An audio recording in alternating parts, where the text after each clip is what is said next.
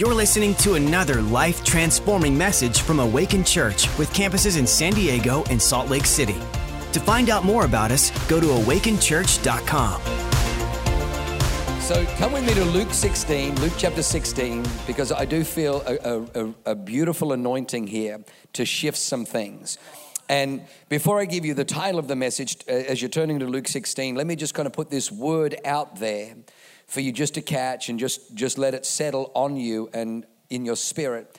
And, and it's the, the word is power over. Power over. Uh, a, a, lot of Christians, and I was just kind of picking up as, as Dr. Matt was up here leading the service, that there's a, there's a lot of people that, for whatever reason, uh, maybe you grew up with a different brand of Christianity and were never taught that, that your, your position, your place in the kingdom is to always have power over.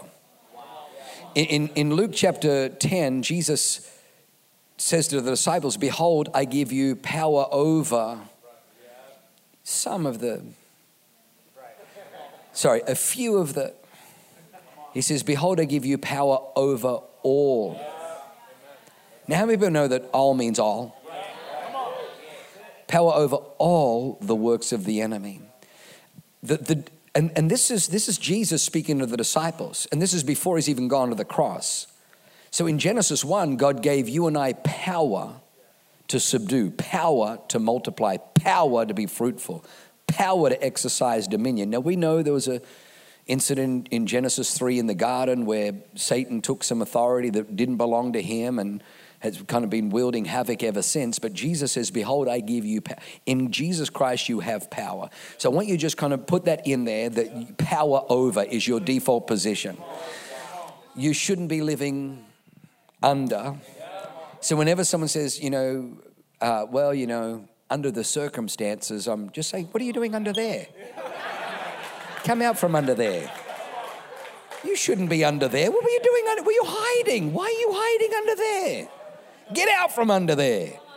Power over. So Luke 16, verse 1 says, He also said to his disciples, There was a certain rich man already, like, ooh, what? who had a steward. Lucky guy. And an accusation was brought to him that this man, the steward, was wasting his goods. So he called him and said to him, What is this I hear about you? Give an account of your stewardship, for you can no longer be steward. So it was obviously a reliable source. Then the steward said within himself, What shall I do? For my master is taking the stewardship away from me. I cannot dig I'm ashamed to beg. I've resolved what to do, that when I am put out of the stewardship, that they may receive me into their houses. So he called every one of his master's debtors to him. And he said to the first, How much do you owe my master? And he said, Well, a hundred measures of oil. He said to him, Take your bill and sit down quickly and write 50. Then he said to another, How much do you owe? And he said, I owe a hundred measures of wheat. And he said, Take your bill and write 80. So the master commended the unjust steward because he had dealt shrewdly.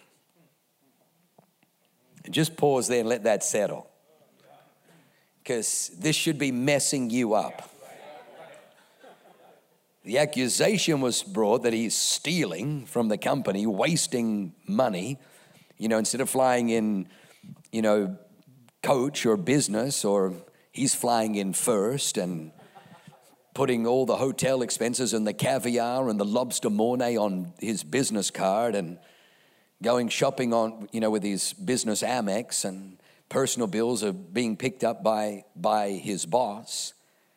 And then here he's like, okay, I'm getting fired. I, better, I better feather the bed for where I'm about to go. How much do you owe my master? I owe him a hundred. Well, let's make it 50. How much do you owe my master? I owe him a hundred. Well, let's make it 80. So it almost looks like in this story that Jesus is, is commending this guy for, you know, unjust or being somewhat of an extortionist. But let's keep reading.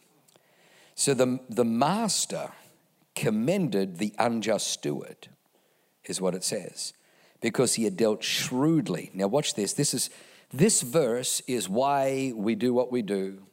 This, this verse is what, what emboldens me. And it says this it says, For the sons of this world are more shrewd in their generation than the sons of light.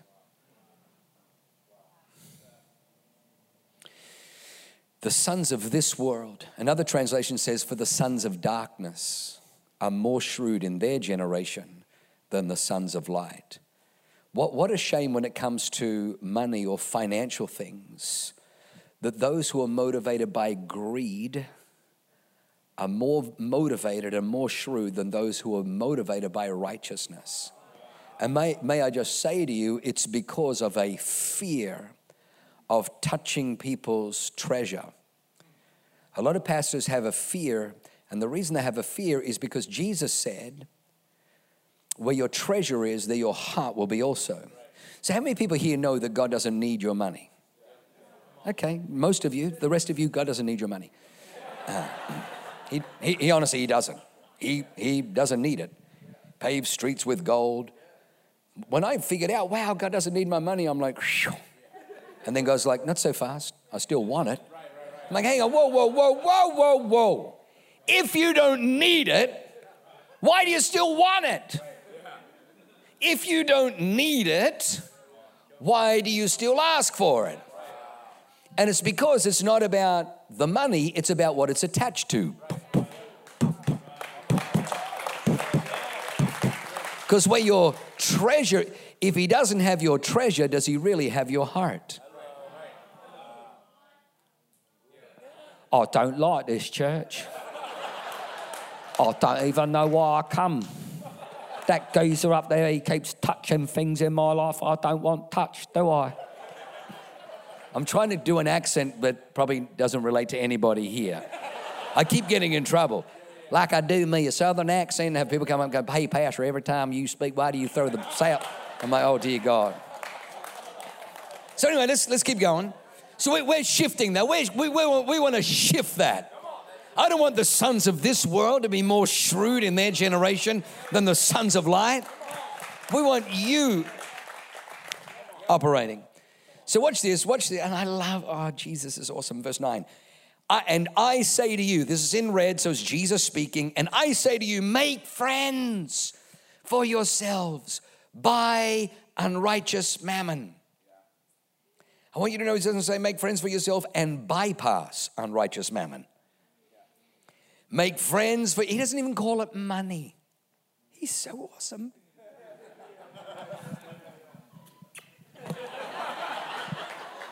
He says, Make friends for yourself by unrighteous mammon. Let me just be honest, let me just tell you what it is. By unrighteous mammon, so that when you fail, they may receive you into an everlasting home. He was faithful in what is least, faithful in much. He was unjust in what is least, is unjust also in much. Therefore, if you've not been faithful in the unrighteous mammon, who will commit to your trust the true riches? Another translation says, Who will commit to your, to your trust the true riches of the kingdom? and if you have not been faithful with what is another man's, who will give you what is your own? Then the verse we're going to land on no servant can serve two masters. Either he will hate the one and love the other, or else he will be loyal to the one and despise the other. You cannot serve God and mammon. You cannot serve God and mammon. So, the title of my message tonight is Mastering Mammon. Mastering Mammon. So, in the story, does Jesus really commend a man for doing something that is, that is morally wrong? I would say to you, what Jesus and what the master was doing was this man knew he was getting fired. This man knew he was being let go for squandering his goods. And when he sat down with the creditor and said, How much do you owe? And he says, A hundred measures.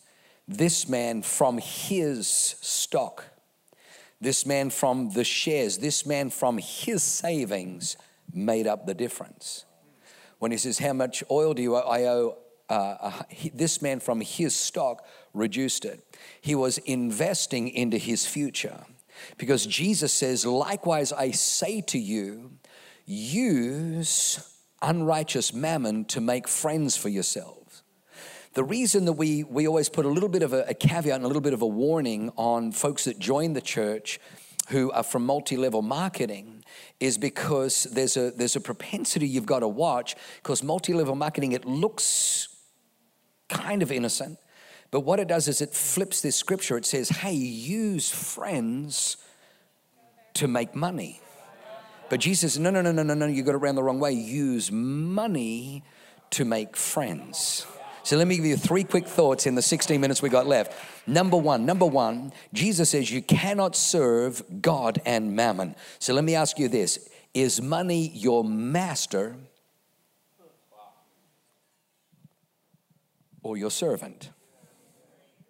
Because when I first read this, people said, "See, that's why that's why you all in, in, you know need to not talk about money, because as the church, God wants us poor, so we're dependent upon Him." The truth is, when you're poor,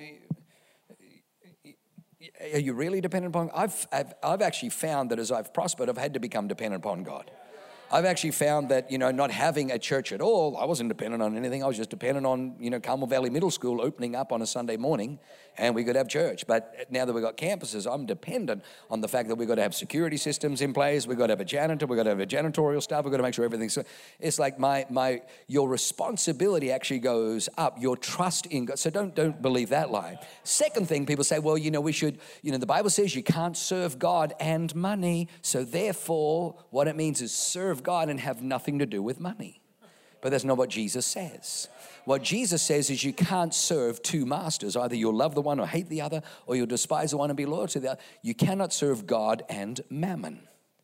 So the answer is very, very simple. We serve God. And we make mammon serve us. The place, the place for mammon, the place for money in your life is to be your servant. When money is your servant, it is a wonderful servant. When money is your master, it is a devastatingly cruel master. Money should never be your master. Now, how do you know if money is your servant or your master? Well, it's very, very simple. Who's giving the orders?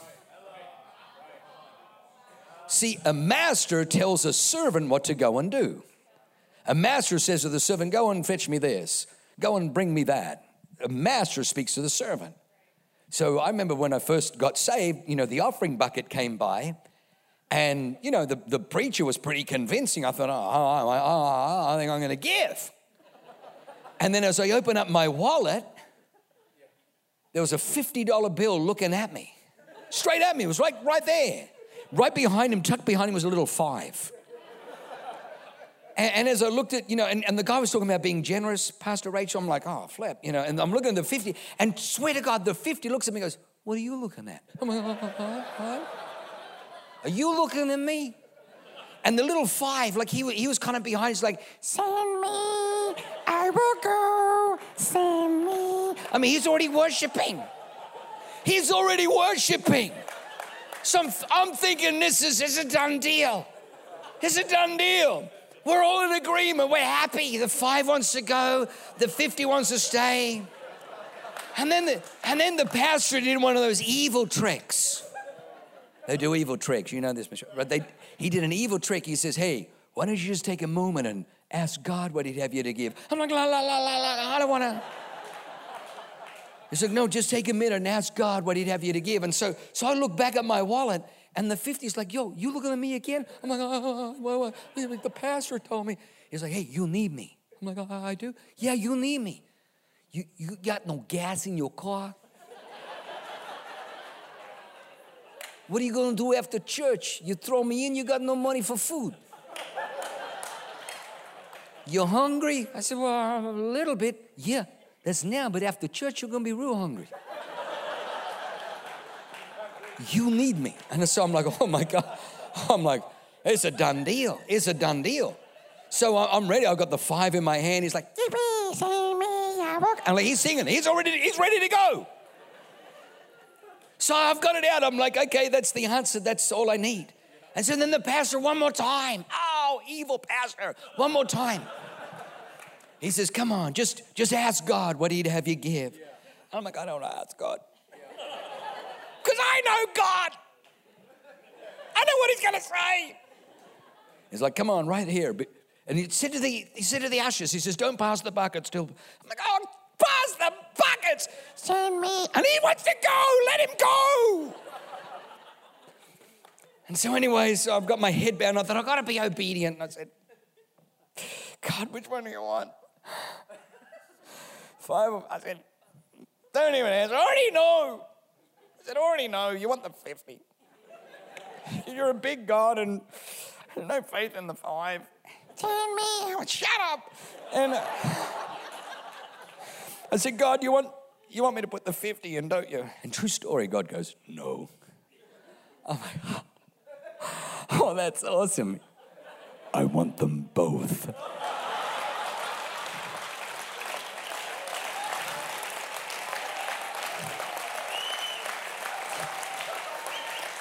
And here's the crazy thing. Here's the crazy thing. I threw them both in. The five, he goes straight to the bottom. Yippee, friends! Say me. Mean, he's singing. The 50, have you ever noticed if you ever put a big bill in, they never go all the way to the bottom? The little ones, straight to the bottom. Coins, straight to the bottom. Big bills, 50, hundreds, they never go to the bottom. They hang out the top. Oh, yeah, you're gonna regret this. Oh, oh, you think you don't need me? You need me, man. Like, master or servant? Master or servant? All right, let me let me move. Point number two. I got 10 minutes. Point number two. Point number two. Watch this. If you have power over money, it's attracted to you. If money has power over you, it's always going to be repelled from you many, many years ago, many, many years ago, 20, 25, maybe 27 years ago, I was watching Oprah. Yes, I admit I was watching Oprah. Back then, she was awesome. So I was watching Oprah. And, and they, had this, they had this episode on credit card debt in the USA. And they were showing how the average 25 year old in the United States of America had like uh, some, uh, some total of about $35,000 on average credit card debt. Whereas contrasting that, excuse me, with Singapore, in Singapore, the average Singaporean 25 year old had 35,000 in savings. And they were saying how America exploits the vulnerability of young people and credit card access is too easy and, and there's just, you know, too many shiny objects for people to buy and people get themselves. And then they had this one young lady, she had 11 credit cards with each one of them had a $10,000 limit and she'd maxed them all out and was struggling now to make minimum payment. And so they put all these stats up and this crippling debt and how they're graduating from college with not only, you know, uh, college debt, but now with credit card debt. And so Oprah is like, you know, oh my God, this is a pandemic, this is an epidemic, we need to deal with this. Well, had this woman on there who was a financial expert. And Oprah says to her, she says, you know, my God, is there anything we can do? And the woman looked at Oprah and said, Oh, Oprah, it's very, very simple. And Oprah says, It is. She says, Oh, it's very simple how these people can break the power of debt. And she says, How? She says, well, All they need to do is take 10% of their debt, go down to their local church or to a charity and give it away. And Oprah nearly fell off the couch. She's like, Say, what? I go slap. No, she didn't say that. But you know, she's she's like she's on the like she's like she's having a conniption. And she's like, hang on, this woman here, $110,000 worth of debt. If she takes 10%, 11 grand, she's now in 120. How does that help her? And she says this She says, Oprah, I've studied the lives of the rich and the poor for over 40 years. And this is what I've discovered. She says, The poor are poor because money has power over them. Because money has power over them, it is always repelled from them. She says, The rich are rich because they exercise power over money. Because they exercise power over money, money is attracted to them. She says, Oprah, there is only one way to exercise power over money, and it is in giving. She says, Whenever you give, you are you are mastering money. You are telling money, I am the master, you are the servant. It says every time you give, you break its grip. That's why Jesus in Luke 6:38 says, "Give and it will be given." Pressed down, shaken together, running over. All the way through the scriptures, you'll find there's a principle in place. Now, how many people here have ever heard we should not give to get? Anybody? It's only a few honest people. You know, We shouldn't give to get because that's greedy. now, if you're here tonight and you are more holy than God, would you do this for me? Would you just levitate for a moment, fly around so we can all see you, and I'm going to correct my sermon. All right. The Bible says in John 3:16, most popular scripture in the galaxy, for God so loved the world he he gave. He gave his only begotten son, which means he didn't have another one. That whosoever would believe in him would not perish but have everlasting life. When God gave his only begotten son, the context is he just lost his he just lost Adam. Adam and Eve had sinned and now, now they were separated from God. Not only that, when, when, when, when God looked out in heaven, this section of heaven was full, this section was full, this one was abandoned because he lost one third of the angels that followed Lucifer. So God was in a deficit. And how did God get out of the deficit? He gave. The Bible says, while we were yet, Christ died for us. The Bible says that Jesus was the lamb slain before the foundations of the world. So God gave fully expecting. I want you to notice God didn't say, Hey, Gabriel, Gabriel, um, bring me the ledger. Yeah, hmm. Oh, oh, busted wing? Uh, blind in one eye? Yeah. Yeah, we, we could probably do without him, right?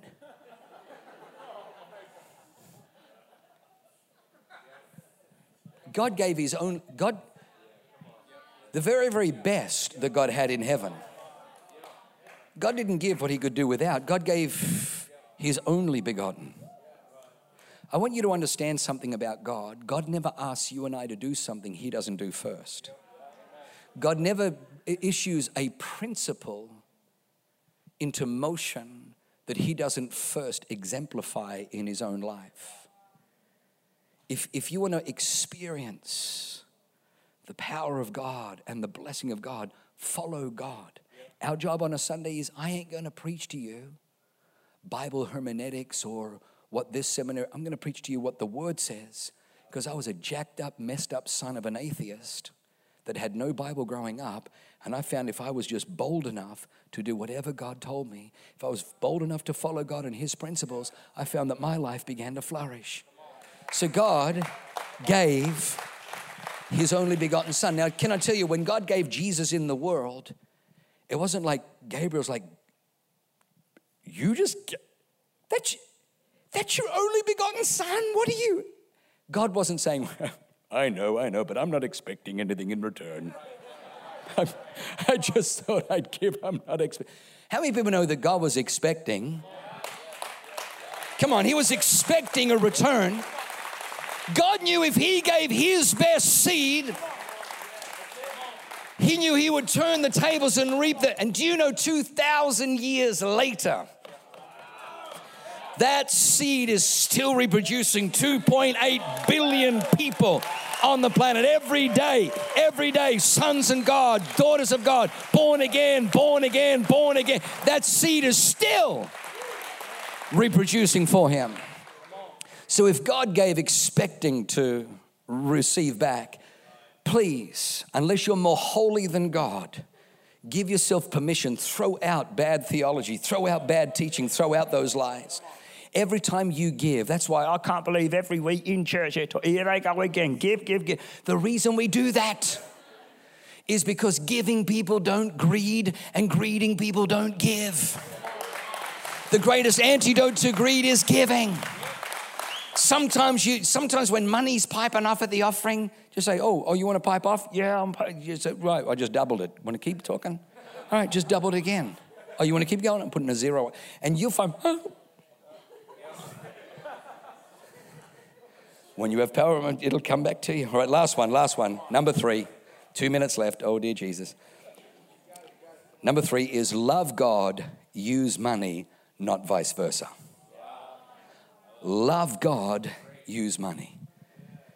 The Bible says that the love of money is a root of all kinds of evil. So a lot of people say, see, the love of money, that's why I don't like Awaken Church. You guys are teaching people how to prosper and like, you know, and you can't prosper without getting more money. And the Bible says money's the root of all evil. That's not what it says. It says the love of money is a root. So there sh- you shouldn't have anything to do with money. No, it just says have it, but don't fall in love with it. How do I not do that? Glad you asked. Love God with all your heart, mind, soul, and strength. Love your neighbor as yourself. And if you do that, you, there's not a whole lot left over for money. And every time money, give it away. Every time you, give, you break its spell, you break its power over you. I got to finish with a story because already the keyboards are up there. Just before we moved here, beautiful, beautiful Audrey. Isn't she lovely? Moving to Salt Lake City with her handsome husband and beautiful little babies. We just love you, darling. Um, so this is a true story. When I was when I was being sent from Oxford Falls in Australia to come to San Diego, um, we we owed ten thousand dollars. There was ten thousand remaining on our Vision Builders Pastor Jesse knows what this is like. And so at the Vision Builders dinner, just before we flew out, they said, Hey, listen, if you have any anything left in your last year's Vision Builder, you know, just kind of add it into this one, you know, when you're making a pledge. And I said to Leanne, I said, Oh, babe, I can't. I'm just so grateful. I said, What I'm going to do is I'm going to write down 20,000. And what I meant was 20,000, like the 10,000 from last year. And I had, I had a check that was clearing the following day or a couple of days later. And uh, you know to take care of that 10,000 I thought we'll throw another 10,000 in. So I wrote 20,000 and then the next day my check cleared so I brought it in and I paid $10,000 so if you do simple math I got 10,000 left. 10,000 left. Well Pastor Phil gets me up on, sta- on the stage on Sunday. He goes yeah yeah hey yeah yeah yeah youth pastor guy uh, it's Pastor Jürgen yeah yeah whatever yeah come on man. and so, so so I get up on the stage and he's doing his, he's punching me. Yeah, this guy here. He's, you know, if you bust anyway. And so he's like, yeah, this guy here. Yeah, yeah. The guy's going to plant a church, San Diego. Yeah. Going overseas. Just fulfilled his vision builders. I said, oh, yeah, I did, Pastor Phil. Glad to fulfill it. He goes, yeah, yeah. And then he committed another 20,000 the next year. Like, well, technically. And everyone starts standing and cheering. And so I'm like, well, I'm not. I'm not one to correct the senior pastor. I don't want to make him look like he doesn't know what he's talking about. So I just.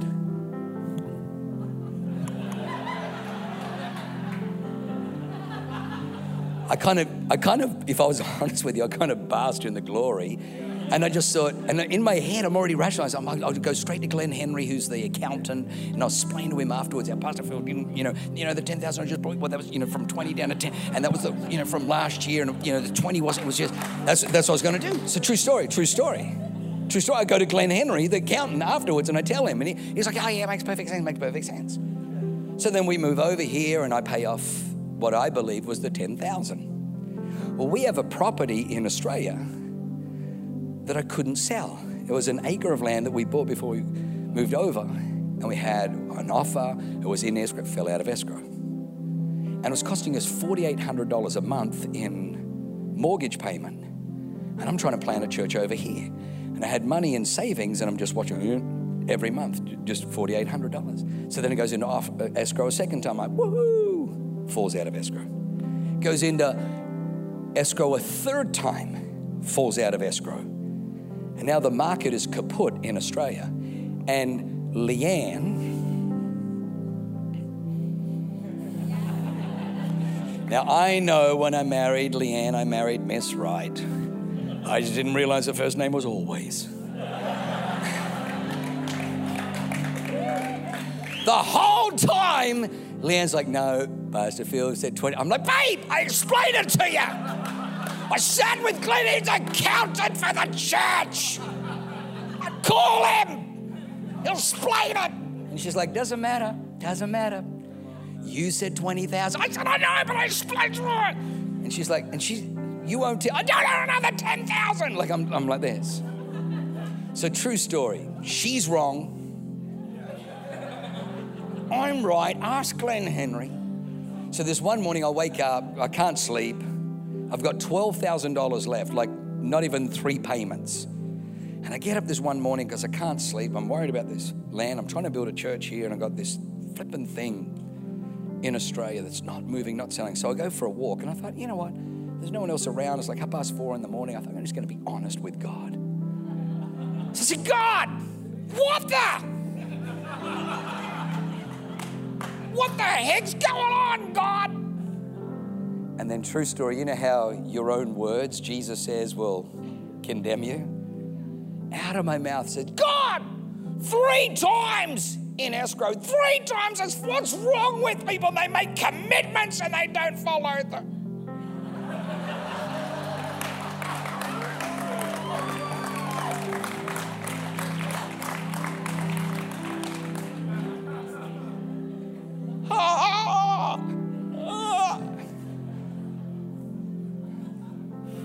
I came home, knelt, knelt beside Leanne.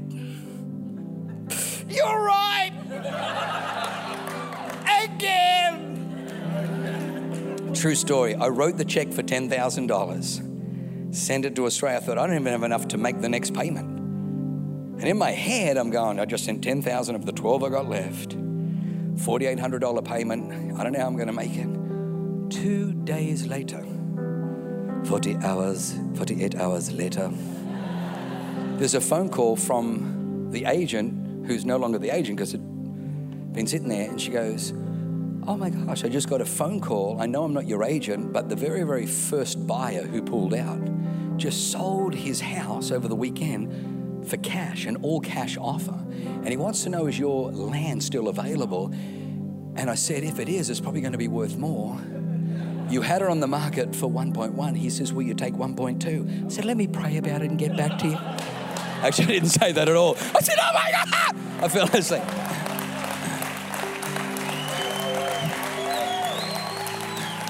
Come on, the Bible says, Seek ye first the kingdom of God and his right, and all these things shall be added unto you. I'm way over time. They're doing this to me.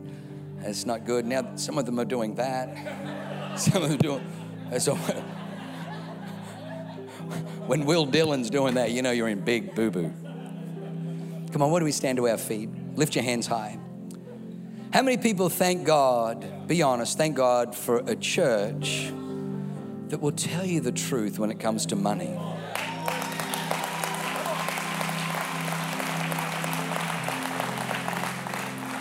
Let, let, let me be really honest with you. God wants you to have money. He doesn't want money to have you. God wants you to have money. He doesn't want money to have you. Lift your hands to heaven. Jesus tells a very, very provocative story about a good Samaritan. Already he's got the Jews incensed because he's using the word good and Samaritan in the same sentence. They hated the Samaritans. And Jesus says that a rabbi saw a, a, guy beaten up by robbers and bleeding, dying on the road, and he crossed the street. He says, and then a, a, a Levite saw it and crossed the street, but a Samaritan picked the man up, put him on his own animal, took him to an inn, gave the innkeeper three months' wages and said, If there's any more that you need to spend on taking care of him, if he needs his legs set or a blood transfusion or an operation, I'll take care of it when I return. Jesus says, Which one was neighbor to the man that was wounded? And they said, Well, I guess the Samaritan. He said, Go and do likewise. Do you know how many, I don't know how many Christians, especially the ones that grow up in churches, that speak out against awaken error. How many Christians can find a complete stranger on the street that has no medical insurance, put him in a hospital, pay the equivalent of three months' wages, and say, if there's anything else you need to do, I'll fix it up when I get back.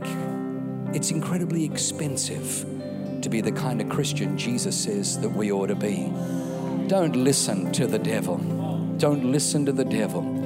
Well, I just, I'm just afraid if I made a million dollars, I'd get greedy and buy a big fat yacht. Well, guess what? Keep coming to church because every week we'll talk about giving. We'll talk about honoring the Lord with the. Greedy people don't give, and giving people don't greed. God wants you to have, He just doesn't want money to have you. Come on, lift your hands to heaven. Father, I thank you for every son and daughter in this house. Father, and I thank you, Lord God, that we don't just talk about prosperity, we talk about prosperity with purpose. We talk about increase with integrity. We talk about, Father, we talk about mastering mammon and not being mastered by mammon. Father, we know that every time we give, we exercise power over money. When we do, money is attracted to us. Father, I thank you for every person watching online that right now this is a word in season. This is a word in season. Break off limitations, break off poverty thinking, break off the lies of the devil. The devil will try and tell you, no, no, you should only make just enough for you. You lying devil. How, what a wicked, self centered, selfish, small life where I've got just enough for me, just for me and mine. No, no, no. You're never meant to have just enough for you. You're always meant to live in an overflow. So the Bible says in 2 Corinthians 9 that you are able to give to every good work. You can help us with orphanages in Mexico. You can help us with our villages in Peru. You can help us with the hospital we built in Ghana. You can help us reach women who have been caught in, in sex trafficking. You can help us with our recovery program, bringing freedom to people who are drug addicts. You can help us feeding the poor. You can help us. But if you've only got enough for you, what a wicked small life. Don't listen to the lie of the devil. Father, we release blessing, favor, prosperity, increase. We thank you for this word. In Jesus' name, everybody said, Amen. Thanks for listening. To find out more about our locations, team, and what we do here at Awaken Church, go to awakenchurch.com.